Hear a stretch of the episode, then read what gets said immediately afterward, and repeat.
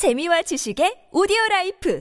팟빵 안녕하세요. 군사 돋보기입니다. 우크라이나가 현재 이전에 전혀 예상치 못한 위기 상황에 빠지면서 이를 도우려는 나토와 미국의 직접적인 군사적 움직임이 포착되어 큰 주목을 받고 있습니다. 뿐만 아니라 미국의 무기 대여법이 하원에서도 통과됨에 따라 우크라이나 전장에서 엄청난 변화가 예상됩니다. 이 무기 대여법이 통과됨으로 인해 유럽 각국들은 자신들이 가진 모든 소련제 무기들을 우크라이나에 지원할 수 있으며 심지어 최강의 성능을 가진 미국제 무기까지 우크라이나에 본격적으로 지원될 수 있다는 것을 뜻하기 때문입니다. 물론 짚에 기름 붓듯 나토와 미국의 심기를 크게 건드린 것은 바로 얼마 전 있었던 벨라루스군의 참전과 우크라이나의 서부 지역을 침공할 것으로 보이는 트란스니스트리아의 움직임 때문인데요. 러시아가 동부 돈바스 전선에서 우크라이나군을 상대로 최후의 막판 대공세를 이어가고 있는 지금 러시아는 우크라이나 증원군을 동부 지역에 보낼 수 없도록 제2의 전선, 제3의 전선을 우크라이나 서부에 형성시켜 그들의 발목을 잡으려 하고 있습니다. 그러자 이에 대한 대응으로 루마니아군이 우크라이나와 몰도바, 루마니아 세 개 국가가 만나는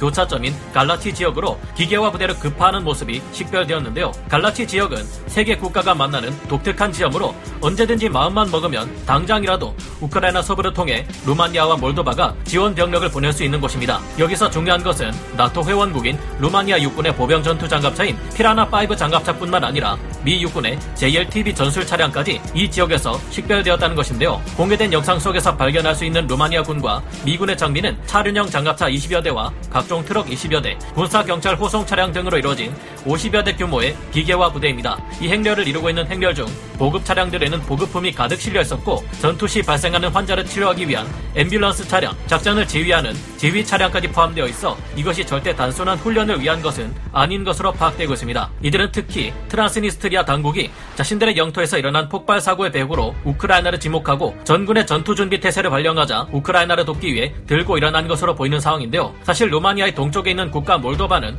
루마니아와 같은 민족으로 구성 된 국가인데다 여러 번이나 루마니아와 통일을 시도한 적도 있는 우호적인 국가입니다. 몰도바는 현재 유럽연합 가입을 추진하고 있으며 나토 회원국인 이웃국가 루마니아에게 군사적 도움을 요청하기까지 했는데요. 트란스니스트리아와 벨라루스가 러시아군을 돕기 위해 이 전쟁에 개입한다는 정황이 포착될 경우 갈라치 지역에 모여있는 루마니아군과 미군이 이 전쟁에 개입하며 이 전쟁은 국제전의 형태로 확전될 가능성이 커지고 있습니다. 이처럼 상황이 심각하게 돌아가자 특히 미국이 더욱 적극적으로 우크라이나를 지원하기 시작했습니다. 미국 현지 시각 으로 4월 29일 미국의 바이든 대통령은 무려 330억 달러, 현재 환율 기준 41조 4,900억 원 규모의 추가 지원을 결의했는데요. 이 중에서 204억 달러는 군사 및 치안 비용, 60억 달러는 향후를 위한 군비 증강 비용, 40억 달러는 외교 활동을 위한 비용이라고 합니다. 바이든 대통령은 이 사안은 중요한 일로 가급적 빨리 처리해야 한다. 우크라이나에 대한 원조가 값싼 것은 아니지만 침략에 굴복하면 더 큰 대가를 치른다는 발언을 남겼습니다. 이에 더해 미국 하원에서 무기 대여법 법안이 통과되었는데 10일 안에 바이든 대통령은